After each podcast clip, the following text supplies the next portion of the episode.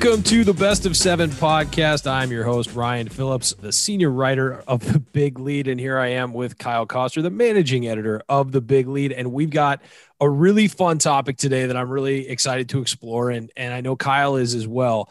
We're going to go into our personal favorite athletes of all time, the top seven for each of us. These are guys who we're not talking about multi-time all-stars or pro bowlers or the famous guys. These are guys that have a sentimental, we have a sentimental attachment to for some reason. Not the first guys you'd think of on a team, guys that for some reason we have a connection to and love. All these years later, some of them go back a long time, some of them are still playing, but guys that we are into that a lot of people probably aren't. And and I think everybody has these athletes. If you're a big time sports fan, you have the bench guy you love. You have the guy who's a rotation player who's done something that you have just made you fall in love with him and you watch him and you cheer harder for him than anybody else. And so this was a really it was a hard list to come up with, but really rewarding going through it. Kyle, what was your experience sort of looking back on this and, and figuring these guys out? It was such a great trip down memory lane you know, when you thought about all these athletes, I was transported to the place I was when I remember that when they did maybe there one or two special things. I remember who I was with. I remember how much it stood out. Like what's so funny about when we talk about our favorite athletes of all time, they're big name people. They we have this shared experience where we can all remember their apex or we all have these indelible memories. With these guys and these gals on our list, we're looking at them and like it was special, maybe only to us and, and the two buddies we texted with to say, oh my gosh, Jim got in the game, blah, blah, blah. Or, I love this new middle reliever who he always gets the big outs and stuff like that. And w- what it's reflective of, too, largely, I was looking at this. Number one, it's regional. It's usually people who were on teams you cared about. Absolutely. that is huge on my list is, is regional guys I was connected to. Yeah, absolutely. And and it's also usually reflective of having a close relationship with the team because you know the people down the bench. Now it's changed a lot where every game is on television and you kind of know the whole league. But I think even when you and I were growing up, you kind of were relegated to the teams within your division to know all the way down the roster with with with the bench guys or the bullpen and stuff like that. So it's usually reflective of a person from a team that you care a lot about and you've invested a lot of time. And these players usually took pretty significant return on your investment because you had to wait for them to get their big moment and succeed in the clutch. And then you could tell all your buddies that you were right about this guy all along. Yeah, and I think what's what's interesting about it is you mentioned your two your two buddies you text with. So I have two best friends. One I met the first day of second grade, and one has been sort of joined our little friend group in seventh grade. I texted them about this, and we have a group text. We text every day, and I texted them about this. Like, guys, who are some of these guys? And they listed like 50 guys. I'm like, I don't even remember half these guys. And you know, so it was a lot of like looking at old rosters, like, oh my god, that guy, you know. And it, it was really a fun trip down memory lane. You're right, because there's so much to dig through here. And I, again, some of these guys people will remember, some they won't. But I think the interesting part of this is what your connection is to them, what our connection. And then at home listening, you can make your own list, you know, I mean, because everybody has these people. So I, I just want to dive right in because I'm really fascinated. Obviously, I'm not from the Michigan area as you are, Kyle. So I'm sure you're going to have a lot of different guys on this list than I am. Me coming out of Southern California, I know it's going to be very regional for me. I, I want to know who who is your number seven on this list. So number seven is Mike Kebler. He was a guard at Michigan State. He was a bench guy. He was a walk-on that elevated his play to the point where he could get meaningful minutes. And I think uh, you're a big college basketball fan, and I am as well. There's a huge transformation that happens when a guy comes in in garbage time, when it's a 30 point game and is just playing mop up duty and getting his name in the stat sheet. Club Trillion, I believe. Yeah, I was just about to mention that. Yeah.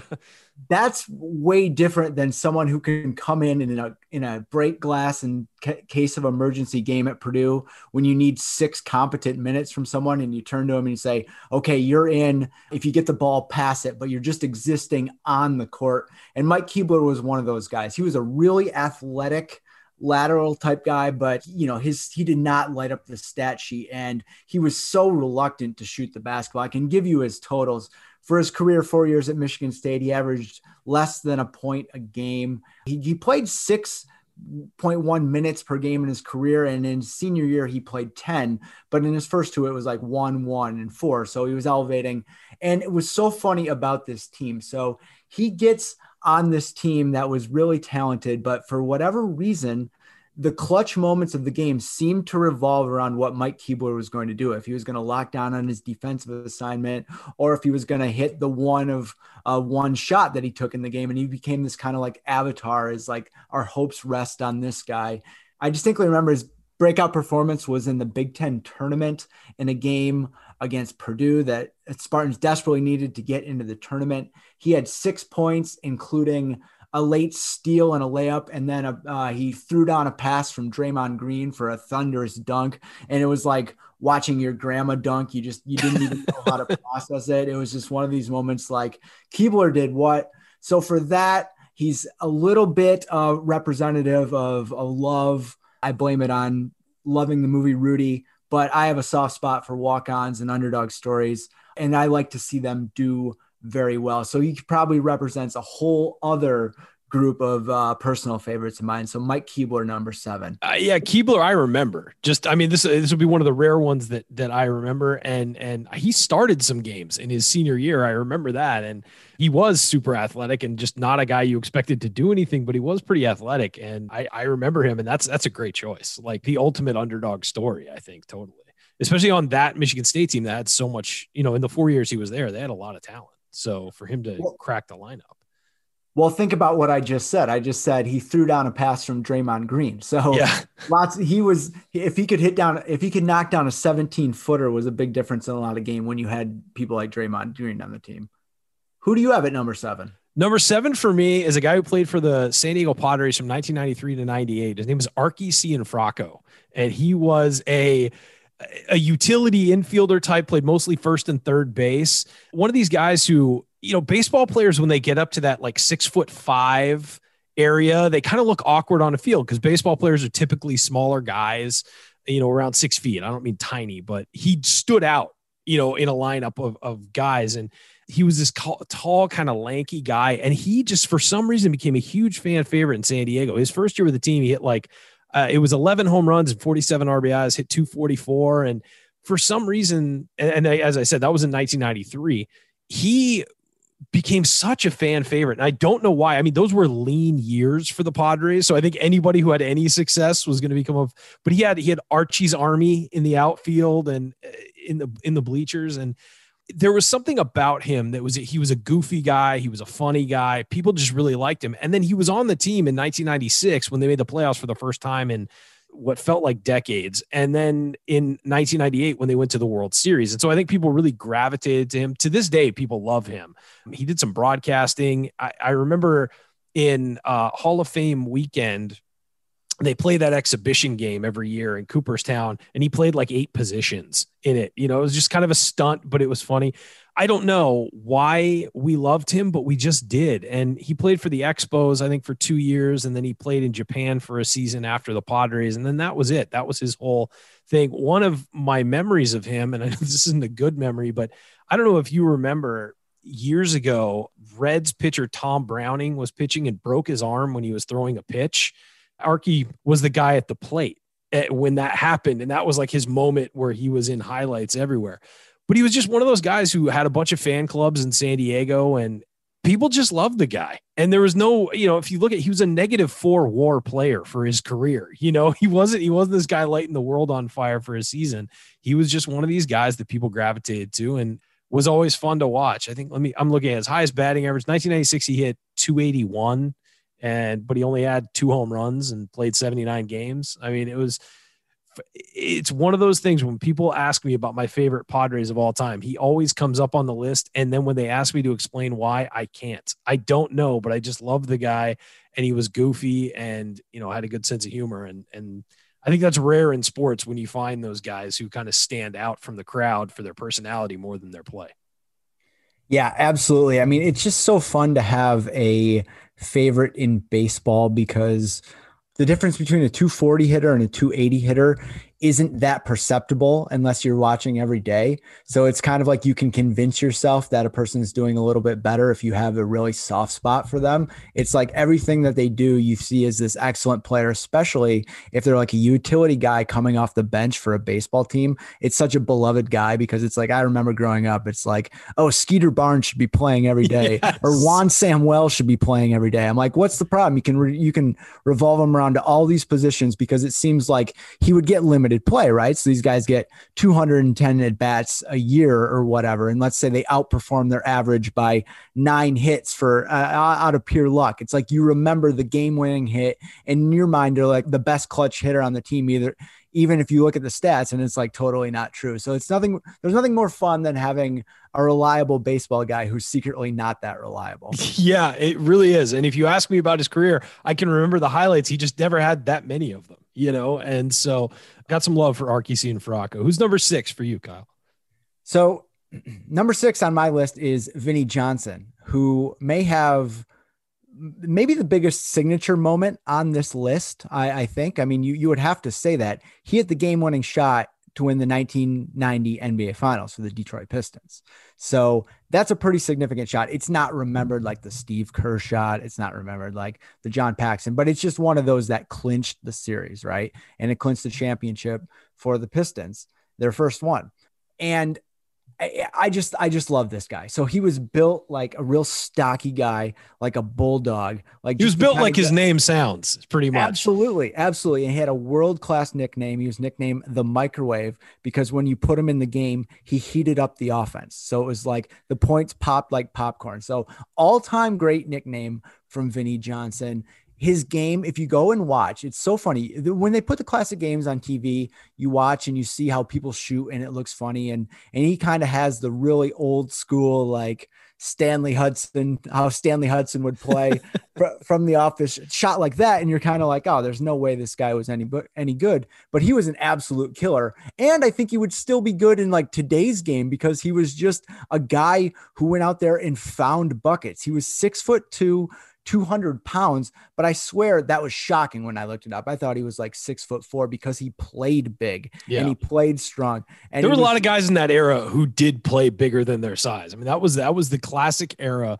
of guys, you know, playing much bigger than they actually were. I mean, Charles Barkley is a classic example, but uh, there were a lot of those guys at that time when you watch classic games. Uh, yeah, and and and Vinnie was so was so great because he, he came into the game for those great Pistons teams, and it was just like he accelerated them, and he was also able to spell Dumars and Isiah Thomas. So he was such a fascinating and important player to those Pistons. And it was it was the last thing I'll say about him. I think it was, is really kind of instructive. Is when I was I was a kid when the Pistons were winning those back to back championships. I was five or six. So my dad would watch with his buddy and then they'd, they'd have a beer and watch the game. And what you did when you were a kid, whether it was cartoons or whatever, you picked a player to basically be your stand-in, who your favorite was that was on that team. And I remember Vinnie Johnson was left over because he was nobody's favorite. I said, okay, well, he's my favorite. So it was like when he did something in the, good in the game, it was as if I did it. And that's kind of how we grew up watching sports, which I think is a really fun thing for families to do that I never really like appreciated in the moment, but looking back was really awesome.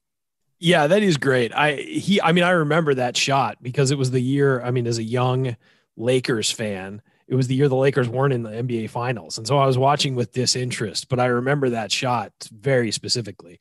That's a good one. I he's a guy that I remember his nickname as the microwave, and I remember thinking that was such an awesome, awesome nickname. Number six for me is another big goofy guy was uh, Mark Madsen from his time with the Los Angeles Lakers. He was a people forget because he kind of became a caricature with the Lakers. He was a stud at Stanford and helped them get to the Final Four. He was two time All Pac 10 and a third team All American in 1999. So he was a good college basketball player. He got drafted late first round by the Lakers, the 29th overall pick in 2000, and showed up. And I remember the story of he showed up in a soccer mom van to practice among all these NBA guys. And this is like the Shaq and Kobe era Lakers with all these, you know, polished stars. And he's showing up in a van. And so Shaq took him car shopping. And I remember that story just was so endearing that he had to have Shaq kind of show him, no, this is how you be an NBA player. And I think that he became most famous for his dancing on stage when they when he won two championships with the Lakers at their victory uh, parades, those 2001 and 2002. So he has two rings. But I think perhaps most interesting is Shaq said in his entire career, the guy who would beat him up most in practice defensively was Madsen. And Madsen would legitimately beat Shaq up because he was just a tough guy. He didn't have a whole lot of discernible basketball skill, but he was a tough guy. And those three years with the Lakers, I loved watching him come into games.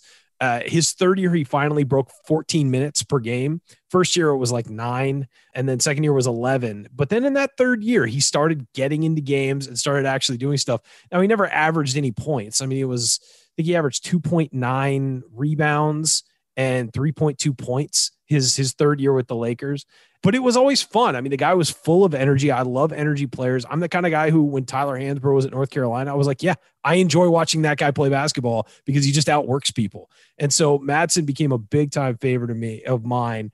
And he played, I think he went to Minnesota and played six years there, completely lost track of him. You know, like this was a guy who was on my team. I was watching him and I loved it. And then he became, you know, he's actually become a pretty successful assistant. He was he has been in the G League. He coached at Stanford for a year or two. Did the uh, was the head coach of the Los Angeles Defenders in the G League. Was an assistant for the Lakers for six or seven years, and is now coaching at Utah Valley College as the head coach. So he he was almost like a modern Kurt Rambis. You know, just a really aggressive guy, kind of a banger, and then has gone on to become a head coach, which is kind of surprising to some people. But he was always a smart basketball player. Funny you should mention Kurt Rambis. I think that he's too famous for this list because I yes, I considered him. Had him as their favorite. I consider. I mean, who didn't love Kurt Rambis? It felt like when we started this project, it's like, oh, Kurt Rambis is excluded because that's just a given. Madsen was a monster in college. He kind of became this goofy guy in in in the pros and the dancing is what everybody remembers. But when he was at Stanford, he was awesome. I'm looking at his stats right right here. And he averaged 12 and 13 points his senior year with, you know, over nine rebounds for a good team. And like, it's pretty shocking that. Yeah, they went to the final four. I mean, yeah, no, and and and more importantly, that was a fun team. That was a really fun team. Like I I, rem- I remember watching them play. It was like ABC might have had the rights package around them, so they had college basketball on ABC. I remember a lot of Stanford games, even like maybe Tiger Woods being there courtside if the dates line up. But no, I really enjoyed Madsen. And it's so funny. Madsen is part of a group that is centers in the NBA that we all thought stunk or were the worst guys on the team, like Bill Cartwright or Will yes. Perdue or whatever. But it seems like he belongs in that group because he felt like a winner and he felt like how to eh, eh, like he understood how to accept his role and like you just said about practice with Shaq it I think that he was a really really good teammate which made him even more fun to root for. Yeah, and they all loved him. Like he was basically the team mascot for for a couple years there. So it is funny and and I almost hesitated not to put him on because he's famous to people of our age. We all remember him but it's he wasn't a star, you know, but he became famous because again, the dancing on stage, Shaq talked about him all the time. That's why he became famous. It didn't have anything to do with with his play on the court. But you're right. The Stan- that Stanford team was amazing, and they lost to Kentucky, who went on to win it in in 1998. And had they not played that Kentucky team, who knows? They could have won a title. Absolutely. And that Kentucky team was a machine. Who do you have at number five? All right. Number five is someone who I'm guaranteeing is not on your list. His name is Milt Milt Cuyler. You ever heard I, of him? I know that name. I don't know who he is, but I know I've heard that name. Milt Cuyler debuted with the Detroit Tigers in 1990. He was 21 years old. He played 19 games. The next year, he finished third in American League Rookie of the Year voting. He swiped 41 bags. He was a center fielder who had no power that could lead off, that clearly didn't know how to hit quite yet, but if he got on base, he could steal. Uh, he was a wonderful bunter. And this began kind of like a love affair of mine with the fastest player the Detroit Tigers could get to come play center field. And that went on, well, the Tigers were bad. That went on for like a decade plus, where they would go find someone who was super fast, was a prototypical leadoff hitter at that time, but absolutely could not hit their way out of a cardboard box. And you want to know something, Ryan? I loved I every do. single one of them. I loved them all. I loved them all. R- Roger Cedeno. I mean, we're talking about Kimera Bartee, anybody they put out there, these these flash in the pans who just get as much out of them as you can for a week, and then you know that they weren't going to. Uh, Nook Logan, Nook Logan once scored from first on a pass ball. Uh, guys like these who matriculated through Detroit. And I love the center fielder that couldn't hit, that could steal. And every single time a new a lot one, of bunts. Like yeah, absolutely. Milt Cuyler got a bunt double once. Look it up. I, I know that in fact. I know I was at my grandpa and grandma's house watching that. And that's crazy. But I was such a Milt Cuyler fan back then that it was a formative uh, occurrence for me. But I loved this guy. And you'll see, I feel like my picks, it was fun to do this because my picks are examples of certain things uh, that I've figured out about my own fandom. Uh, and that's I will love the speedy center fielder for some reason because it reminds me of Rickey Henderson, not the production, but I used to love the center fielder in the 80s, the Vince Coleman. Yes. Even even like the cheap version of whatever I used. Willie to, McGee. Absolutely, those those teams that were built with unbelievable speed, like at the top of the order, and would just try to steal their way. And I loved that style of baseball, and I think I clung to it and I hung on as like the Homer explosion happened in the '90s. So that's a long way of saying I love Milt Cuyler and I love guys like Milt Cuyler. Yeah, bring the stolen base back, baseball. I that that to me one of the most exciting plays in baseball is a stolen base or a triple are so exciting uh, inside the park home run as well. But I want to bring back the stolen base, and and honestly, while Fernando Tatis Jr. has has made his way up the ranks for the Padres, one of my favorite things about him is not the power. I love the power. It's not the power. It's not his arm. It's not his diving plays at second. It's not his bat flips. I love watching that guy run. Love watching him steal a base I've seen him score from second on an infield grounder. I've seen him tag up from third on a pop up to second. Like that's what baseball needs. They need those exciting one-off plays that you can't get in any sport. The the home run and a trot. Look, it's fun hit seeing a guy hit a ball 470 feet. I I I agree with that. But it's a home run and then a trot is not as exciting as the sprint to a base, going from going from first to third on a grounder to, to right where the guy's got his arm queued up and throwing it one of the most exciting things in sports. And and I I love the speed guys. I agree with you, Kyle. Milt Cuyler, right there, man. I don't I, I never watched you play, but clearly it sounds like you're my kind of guy. And now time to pay the bills. Hit me with number five. Number five is Alfred Pupunu, a little known tight end from Tonga.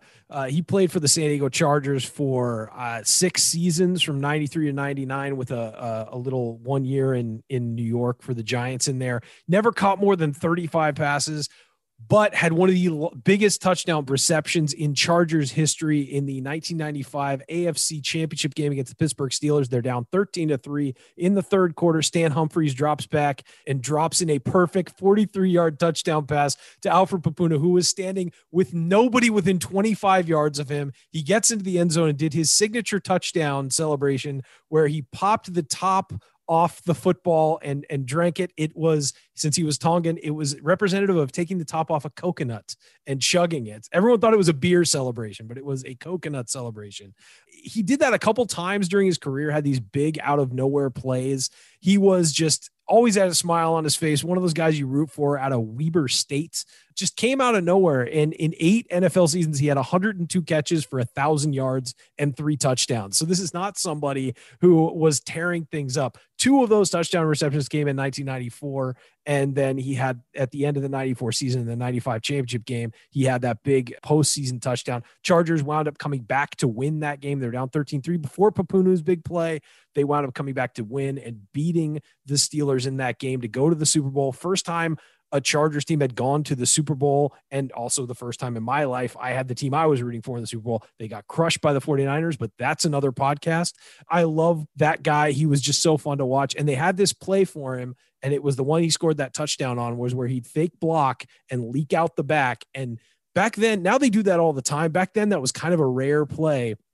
And the, the, about the five times they ran it that I remember, he would he never had anybody within striking distance of him. And that celebration, although he only scored three touchdowns in his career, that celebration made Sports Center every time of the best celebrations and all of that stuff. So he was a guy that people just gravitated towards and loved, and just a completely random player. The Chargers have had you know, I'm, no, I'm no longer a Chargers fan, but in, in the time that I was, they had a thousand better tight ends, but he, for some reason, stuck in my memory.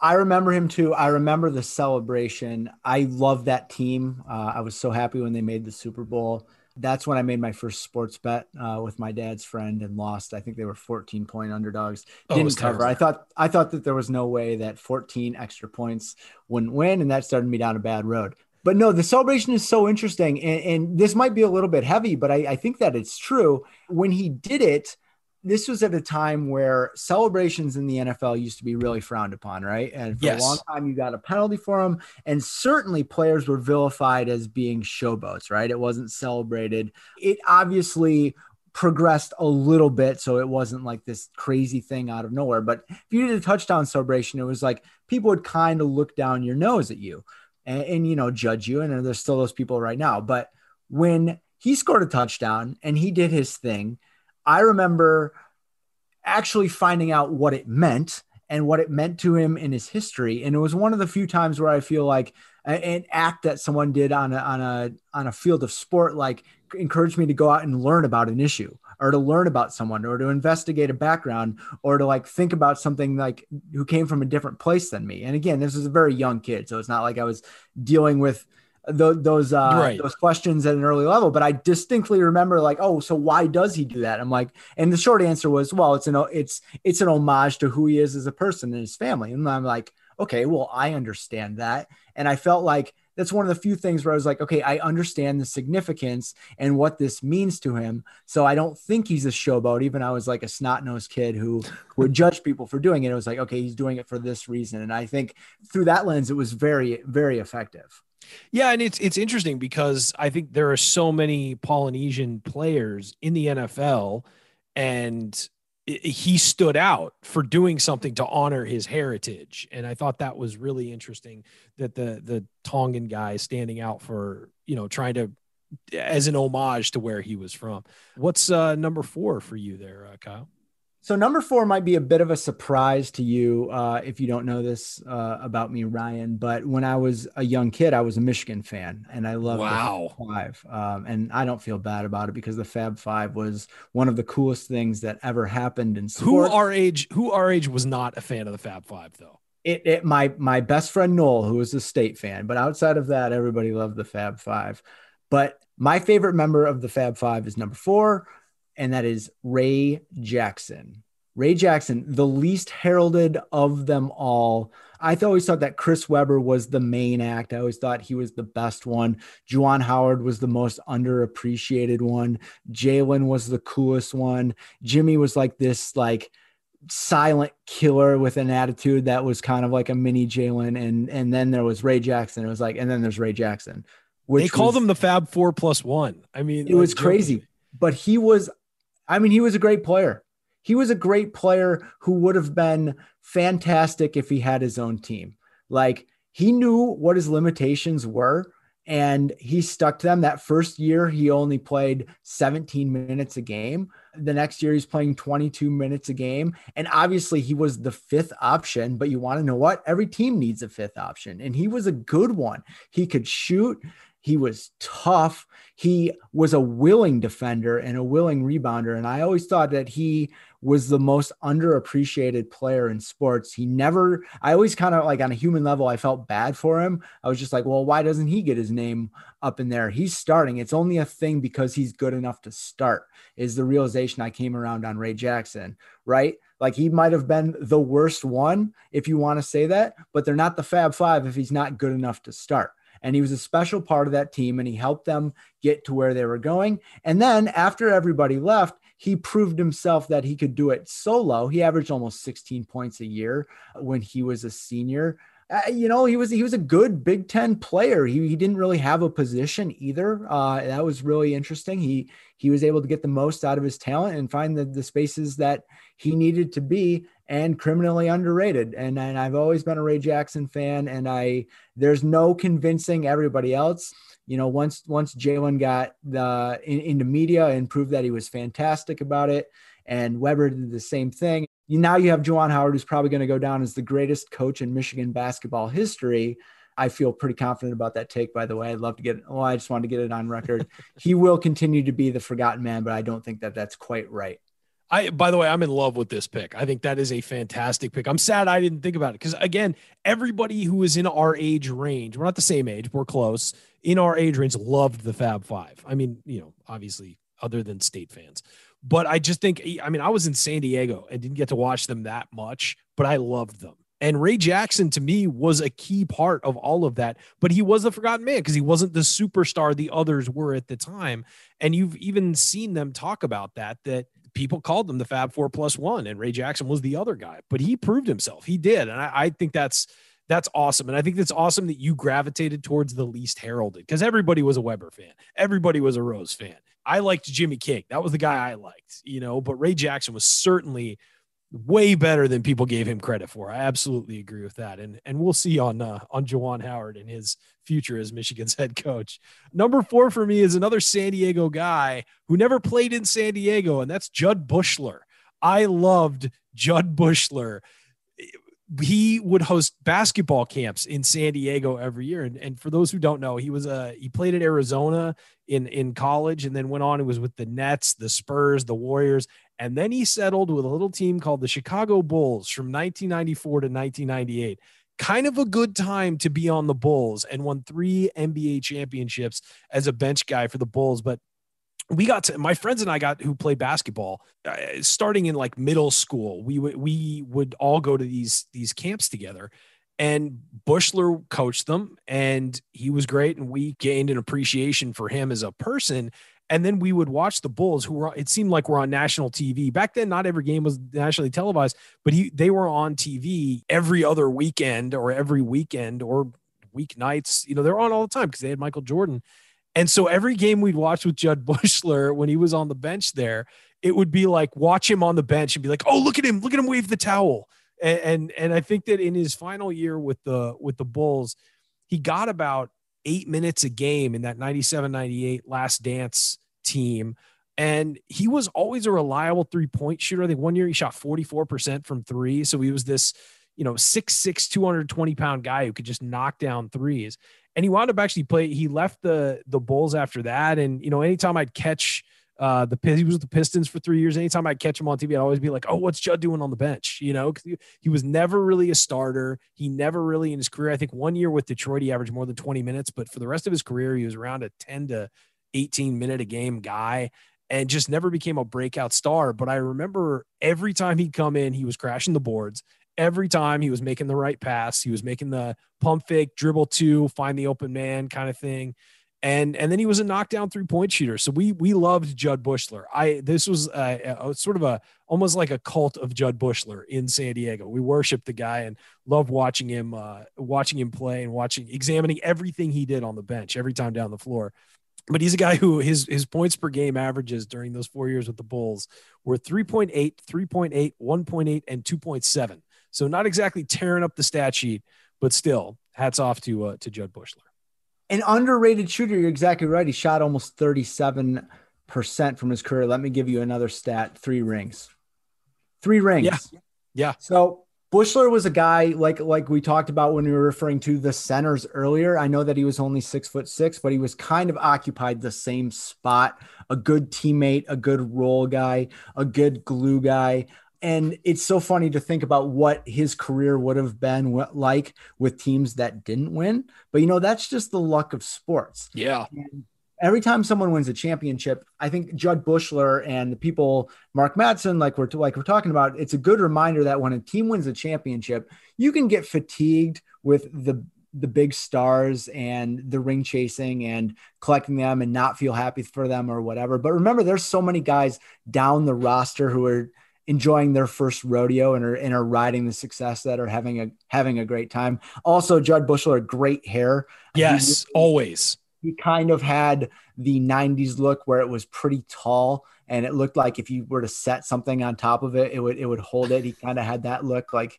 the spiked up look. I always appreciated that. Also, if we're gonna say Judd Buechler, if we're gonna be discussing Judd Buechler, we have to just mention one of the well, a fantastic sports name, Judd Buechler. It's great. Uh, I mean, it's it's a 10 out of 10 for me. I, I have no complaints on the Judd Buechler name.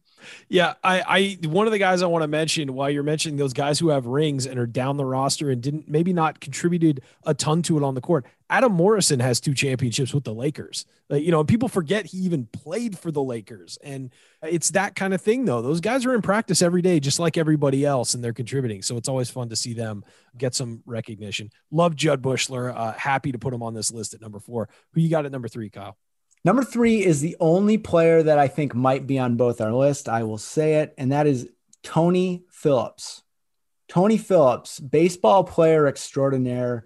He hit from a, a, a deep crouch and he did it for 18 years. And his career spanned from Oakland to Detroit to Anaheim to the White Sox to the Mets to Toronto. He was the quintessential, slightly above average, do everything. He was kind of like the platonic ideal of a utility guy.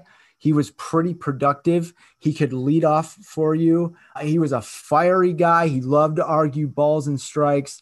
He was he was just so cool. Everything he did was with ultimate confidence. He played with a swagger. He was just a kind of guy that you love love to root for. Uh, and when when he was with the Tigers, so I mentioned he hit with a pronounced crouch. He has one of the more yeah. It was memorable- a very it was a very memorable batting stance. It's one of the more memorable stances in in honestly in baseball history. I think if you're going to do a list of like 50, everybody knows that Tony Phillips leaned back and he did that, and that caused him to be able to draw walks at an incredible rate. I mean, we're talking he has seasons of 132, 125, 114, and all of this is resulting in you know, some pretty significant OPSs. I mean, he was a guy who didn't hit for a lot of pop, was but was flirting around like in the 870s, the 840s, the 850s. And if you don't hit uh, for power, that's really hard to do. So uh, that tells you what kind of player he was. Kind of incredible. He hit 160 homers, but again, that's over 18 years. So it's like he never he was a he was a nine homer type type guy, but just fantastic. You mentioned earlier, guys, we're sucker for guys who play every single position, right? Like Rex Hudler. Tigers had someone named Shane Halter. If they're going to play every single position, that's like one of the coolest things you can do in baseball. I, I don't care what people think about it. That speaks to me on a very personal level because it's something that I've done and it meant a great deal to me, even like in a, in a, in a rec game because as a baseball player, you do pride yourself in being able to play a lot of different places and getting the chance and the opportunity to show that you can do the job at all nine means that you're a fully rounded and realized player if you're doing it well and it's not a stunt. And I think that's an illusion and an honor that people take very seriously uh, when they, when they get to do it. And I think that Phillips, obviously his career spanned for much longer because he was able to do that. And then, you know, he was also a, a, pivotal part of those those A's teams in the 80s that were awesome. He was part of the Bash Brothers crew, which was always fun because when someone not named Canseco or McGwire would hit a home run on the A's, like Carney Lansford, for instance, or Mike Gallego, they were two all- great sports names, by the way. Carney Lansford, absolutely fantastic. Classic. He sounds like uh, he should be with the Lumineers. But they would get to do the Bash Brothers thing too. So many great fond memories of Tony Phillips. Last thing, he hit a game tying home run when I went to a game when I was like six years old. When when the Tigers were down to their last strike, remains one of the more exciting moments I've ever had at the ballpark. Yeah, 18 seasons for Tony Phillips. Also, by the way, no relation. Just to get that out of here, he. I, not on my list, but uh, he's a guy that everybody knew. I mean, you know, and but again, not heralded at all. I think this is great, but it, everyone knew him because of that batting stance, as you pointed out. And he was always, I mean, you, you don't stick around 18 years if you're not a pretty good player, but certainly a, qual- uh, a qualifies for this list, I would say, because he was so unique and so different and so easy to, to fall in love with a guy like that who's different, who does different things. I think one of the most amazing stats looking at it here he had 1,319 walks in his career and only 1,499 strikeouts. The strikeout to walk ratio was incredible for him. So uh, you're right about him taking pitches, him having that batting stance and having it work for him. And the OPS is incredible. But again, I never would have known that. So it's a perfect choice for this list because, you know, these are guys that that we fall in love with and notice all these things about, but the general public probably wouldn't number three for me is I'm following your Kebler pick a little bit with a walk on at Indiana University when I was there. His name is Errek Suhr, and he went to Bloomington North High School. He was five foot eight, 160 pounds, and he was a walk on guard at Indiana for four years. And I will tell you what, it started off, he only played four games his freshman year, 15 his sophomore year. And then, which was my senior year, 2005, 2006, he played 28 games, getting 13 minutes a game and shot 46.8% from three point range. And all of a sudden, just on a very talented Indiana team, became a huge contributor out of nowhere. And he was the kind of guy who would come in and take charges. He would put, I mean, and, and again, 5'8, 160, and he's taking charges in the Big Ten. It was incredible. And then to also be a guy who would come in and grab steals and he would outwork people for rebounds at five foot eight. It's incredible. And I think uh, he became most notable because Steve Lavin was covering, was doing a game and continually referred to him as a pepper pot. And I don't know what a pepper pot is, but apparently Errek Suhr is one. Senior year, the next year I had graduated, but Suhr actually started four games, played in 27 under Kelvin Sampson, hit 36% of his threes after hitting 46 the year before. But just a guy who was one of those guys who was a high school star at Bloomington North, which is, I mean, if you're a high school basketball star in Bloomington, Indiana, it's a huge deal. And then walked on in Indiana at five foot eight and made something out of his career. My senior year at Indiana, I was the basketball columnist for the Indiana Daily Student, and I wrote a column about him, and it was entitled "Sir, Yes, Sir," because Eric, Sir, get it? It was clever, but he but i got more reaction to that than than a lot of the columns i wrote that year because people just loved this guy. He absolutely loved him. He's actually now doing broadcasts for indiana's radio games with uh, longtime radio voice Don Fischer.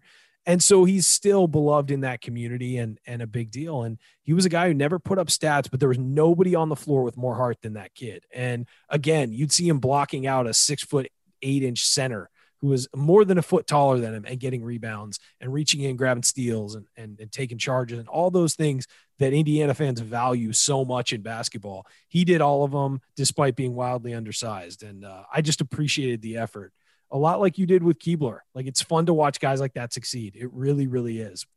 I, I don't remember him. That's that's the thing about this. It would be easy to miss him. He's tiny. It's, it seems like it seems like I would, but through your description, it's almost like you just described a storybook figure that an Indiana basketball fan would want to animate and bring to life. And it seems like he checked all those boxes. Like if you could, if you could like, you know, make a real version of Jimmy Chitwood and get him to come over and play in Bloomington. That's what it sounds like. It sounds like someone with a lot of heart, and it sounds like someone who was just like would be cast in the movie as the guy who went to Indiana and did that. So I have to imagine a lot of Rudy there. A lot of Rudy there. I have to imagine that was an unbelievable personal experience for him because I think if you do that type of contribution at a anywhere in college, you're going to be appreciated for it. Doing it at Indiana, I think, adds that extra layer. If if doing something that a certain fan base loves the most and is going to like be the most receptive to, it must be just a great uh, experience for players who get who get to do that to be at the perfect place to embody the perfect thing that the fan base cares about. And that's so cool that everybody was able to share in that experience and and really realize what was happening at the time because as you said it was a process where okay we can't ignore this anymore. It's not a fluke. He's actually doing things. Yeah. And and the fact that he's from the he grew up in the shadow of the university as well makes it even you know crazier that it wound up working out. And he wound up becoming a contributing member. Uh, plenty of guys come go to Indiana as walk-ons from Bloomington or the surrounding area, like Ellettsville and places like that, and just never play. And they're great stories and all that. But he actually became a huge contributor. So let's pause for a second to make some money. All right, Kyle, who's number two on your list? We're getting down to it here. Number two, I alluded to it. I have a personal connection to. It's the only person on my list uh, where where that is true, and that's Drew Neitzel. Drew Neitzel is former four-year point guard at Michigan State. He was there from 2004 to 2008. He played a pivotal role as a freshman in the team's Final Four run. He was in those classic games against Duke and in Kentucky, and he was really the guy who was primarily a ball handler.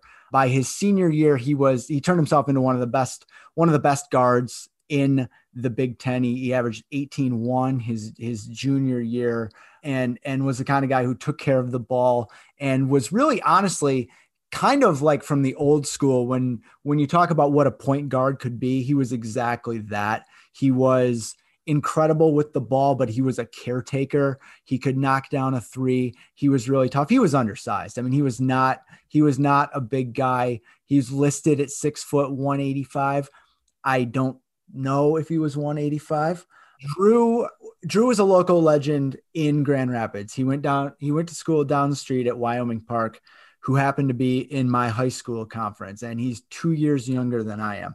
And I remember the first time I met him, I was at a local basketball camp. It was after my seventh grade year. So that meant it was after his fifth grade year, but he was in the camps and he was two years younger than everybody. And he was two years smaller than everybody because at that age, the difference between 10 and 12 Huge. is monumental. But this kid was You've never seen anything like it. Nobody could bring the ball up the court against him. He would just rip you and go hit a layup. He wouldn't miss a shot.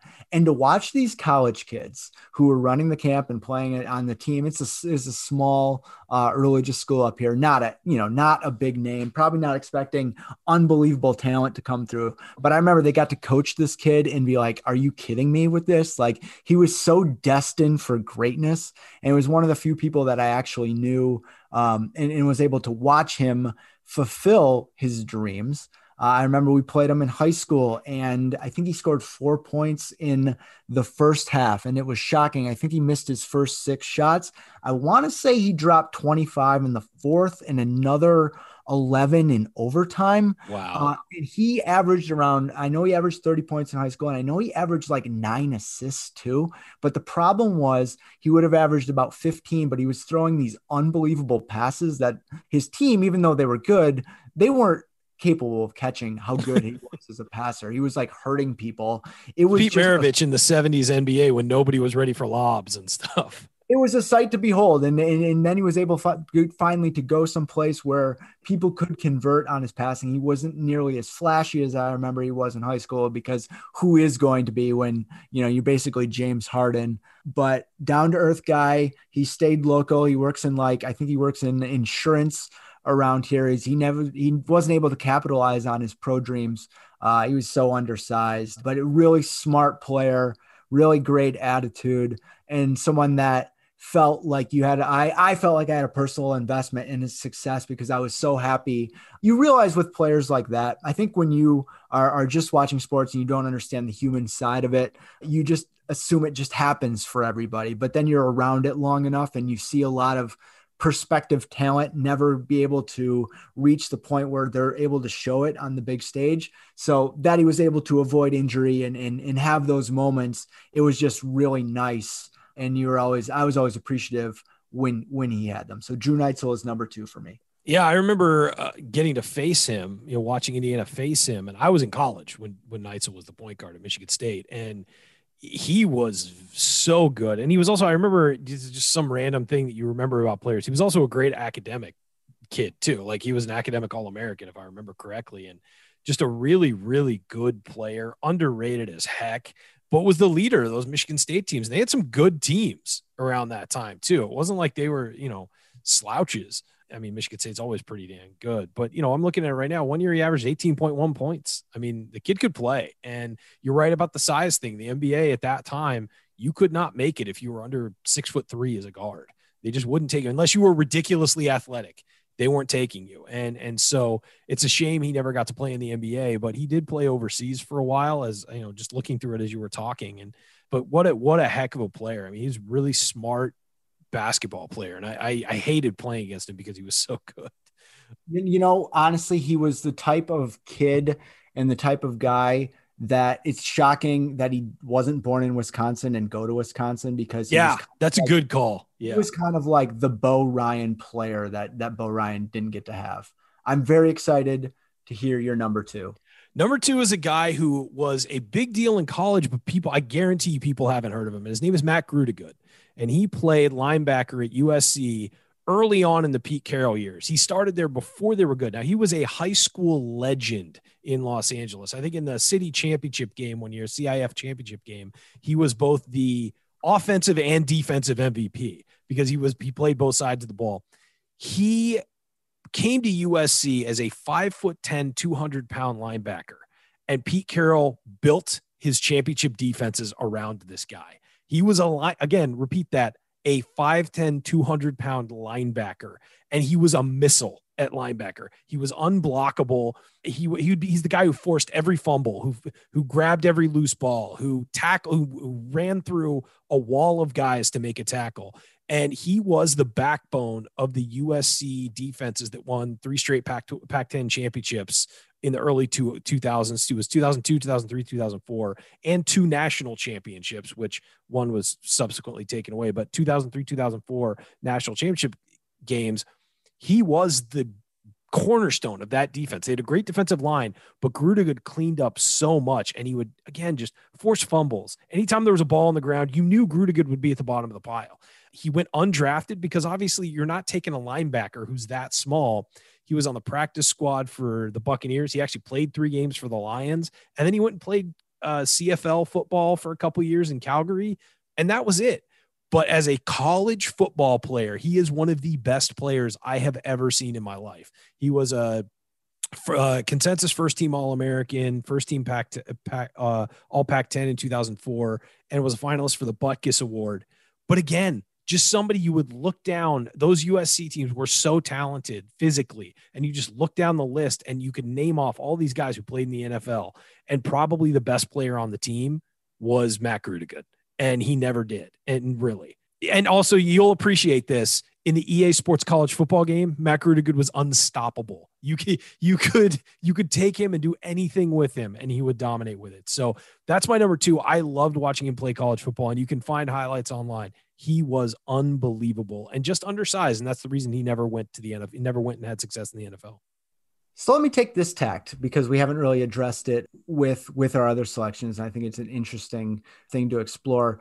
Do you think that he got his credit real time? And did the lack of recognition for any of these players was it a sticking point for you or did you not put too much thinking into like oh these people aren't appreciate what what i'm doing? Because i mean i think i think that you're a, a bit of a homer. I'm a bit of a homer. Yes. it's not it's that's that's fine you know not crazy. But i wonder i wonder if people not being able to see what you see what was a sticking point uh, with this choice or any of the other people on your list I think so. I mean, Grootegoed was was celebrated in the moment, but remember, USC's kind of out on the West Coast. It's not, you know, there is a little there, especially back then. Now all the games are on TV everywhere, so there was a little East Coast bias in the fact that he didn't get recognized as much. But whenever they do a USC game nationally on ABC, they would talk about him and how much of an impact he makes, mostly because they're interviewing the coaches and the coaches would tell the broadcasters who the most impactful players were. So I think he got recognition at the time.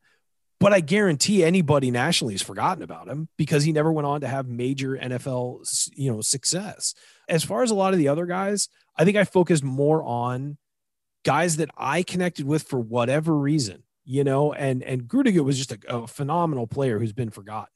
And eh, I think that a lot of these guys, it's sort of maybe had a big moment or something that I connected with and that was how they got on the list. But national recognition, I don't think a lot of these guys did. How about you?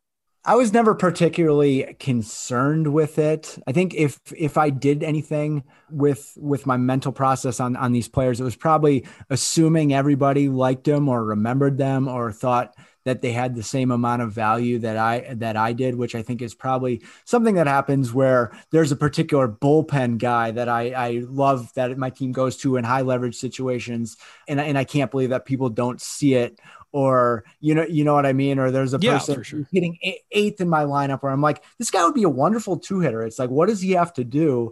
And maybe I'm maybe I'm like everybody else can see this too but when a movement never really gets going it probably it's probably healthy in a, in a way that it it it reminds uh reminds you of this player's limitations as much as you like them if you're trying to like fairly assess the decisions that are being made but either by the manager or management of the team. For sure so big moment.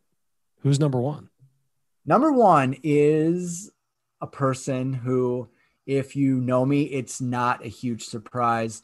My number one is Rey Ordonez. Yeah, that's not mm-hmm. surprising at all. Rey Ordonez is the best defensive shortstop I've ever seen. He played for the Mets 1996. His last season was 2004. Played 23 games with the Cubs, but everybody will remember him as a Met. He finished fifth in the Rookie of the Year in 1996, and then the next three years he won Gold Gloves. If he could have stayed in the major leagues, I think that he could have won 10 if he was a great hitter, I think that he has he had half the game. He had half the game. I think I think he's the best defender at the position, which I believe is the marquee position in baseball, other than Ozzie Smith. And I stand by that. And if he's not the best by the numbers, he is the best at the artistry because what he was able to do, the way he was able to explore the space out there is very rarely been been replicated. I think it's been replicated best by Jose Iglesias, another small shortstop who plays the game in a particularly acrobatic way and, and kind of has the same frame. But Ordonez was a master at going in the hole. He could go up the middle. He could barehand. He had there's clips of him making a, a throw from one knee from the left field line on a cutoff home, and it's just like it was this guy who perfected the craft of playing defense and playing it with flair and playing it with passion, which in 1996, baseball was a different game. There were people who did it, but it was just not, it was not as embraced. So I think what Ordonez did is he could always do it. I don't think he was a hot dog per se, but when the opportunity came for him to show his artistry, he played it up for max effect. He would slide for balls going up the middle, feet first and and do stumbling, flipping somersault throws over to first. That would be right on the money. And he was so fun to watch. This was a time where web gems were the most important things things to me in the world. And he and Jim Edmonds were kind of like maybe the two best web gem guys. I remember like if they clip if they showed a clip that that that this play was made by this player, I was like, it's going to be phenomenal, and it might be the best player play I've ever seen in my life. So I need to be locked in. The only problem with Rey Ordonez is that he couldn't hit. And uh, he know, really honest, couldn't, man. Honestly, he really couldn't.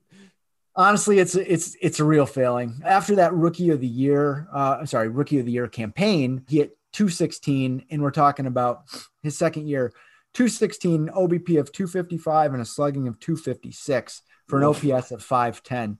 I mean, that's anemic. That's just you can't have that. It doesn't matter if if that person is discovering new new solar systems out there at shortstop. You just can't really carry a, a 510 OPS in a lineup and and you know, especially not in the National League where the ninth hitter isn't out as well. So he didn't long story short, it didn't really work out for him. He had 12 homers uh, in, in his career. Finished that seems with, high to me. I am shocked. It does seem high. He hit one apiece for his first five, and then he exploded for three in 2001 with the Mets. By the way, we want to talk about those Mets teams. Are you kidding me?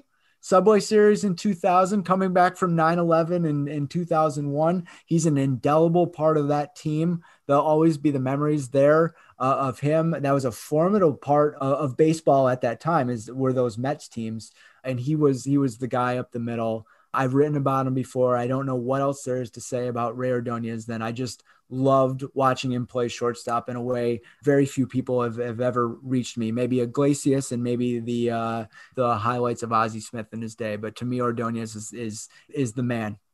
You said it. He was a true artist at shortstop. I, I don't think that's overstating it. He was unbelievable. And I remember when he hit the league, it was staggering how good he was uh, out in the field. And you're right, the bat is what kept him. Had he been in the American League, maybe things change, and maybe it's a different uh, situation because you can put him ninth and and you know sort of cover him up in that position.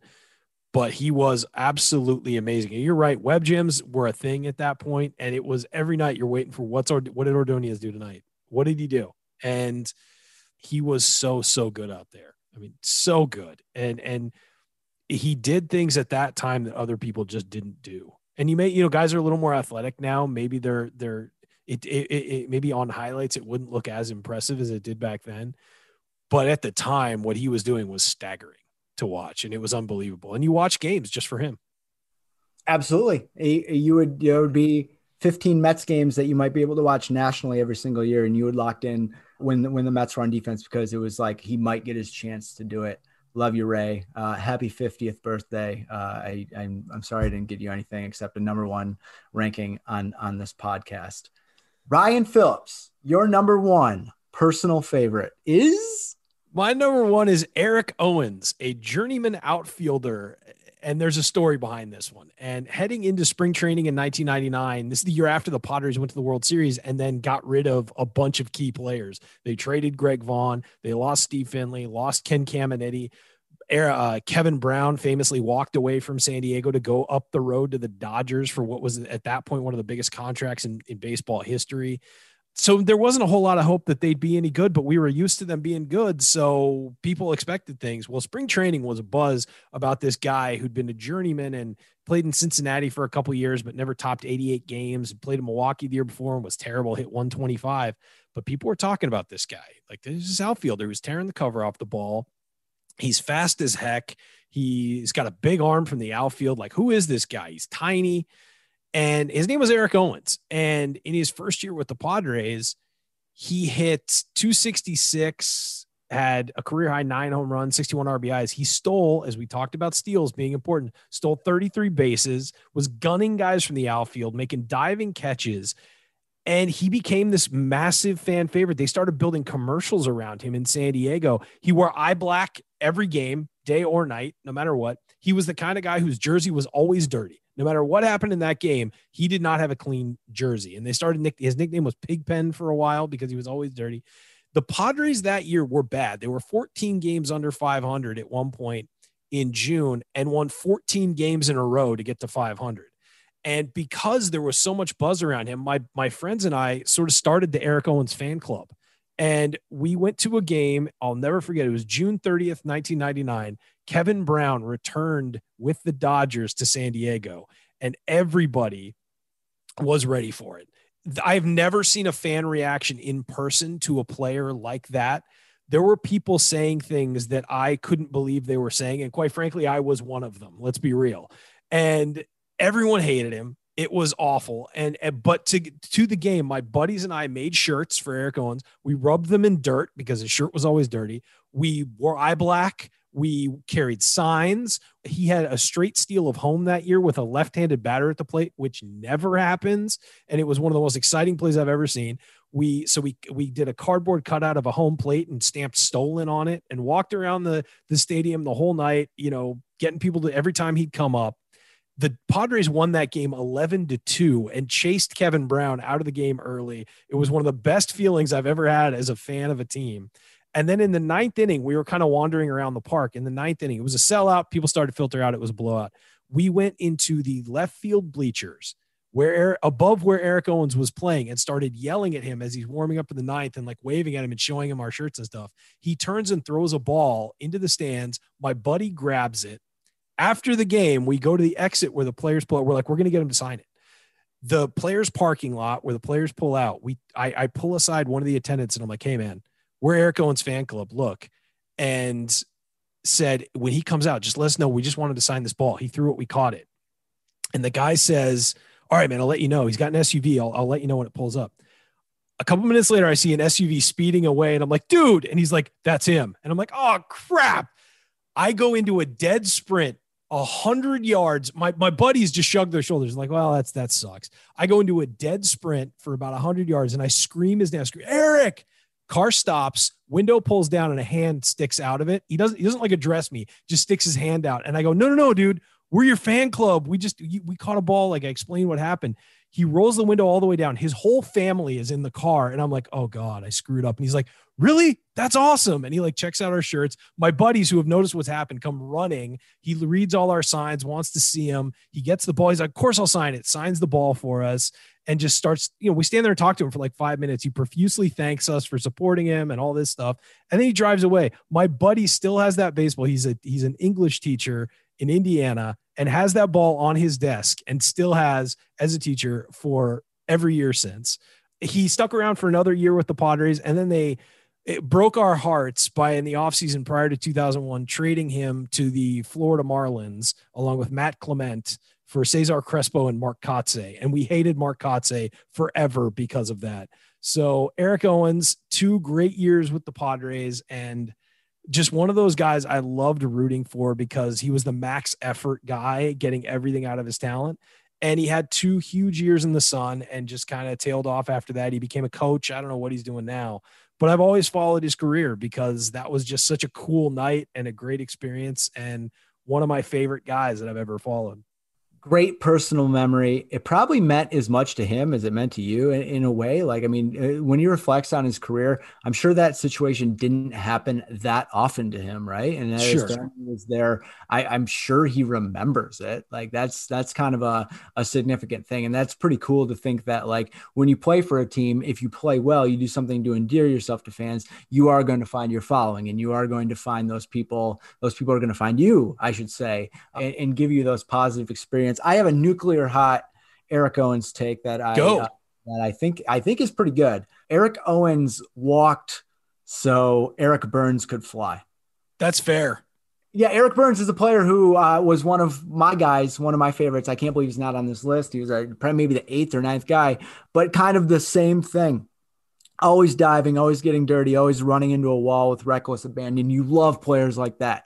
You love, love it and when they play that hard, it makes you not really notice their mistakes, and it certainly makes you forgive their mistakes because they're trying really hard. It's so fun to root for those guys, and that's that's cool that your number one pick you were able to uh, you know have that memory of and, and and share it with the share it with your buddies, like you were saying. Like that's a memory that that you can go back to that a lot of people don't have, and it was made out of hey, here's someone who's doing something I like that you know, might not be the most popular thing, but it really speaks to me. And that's another cool thing about sports is you can find pleasure in anybody's game in the way they conduct themselves. And, and, and as this list has proven, I think is maybe a great place to end. This list has proven that you don't have to be the best. You certainly don't have to, uh, you know, do things outside of, of, of try hard and produce a little bit, but people will find a reason to support you and enjoy what you're doing. Uh, and a lot of that sometimes comes with low expectations. So these guys are able to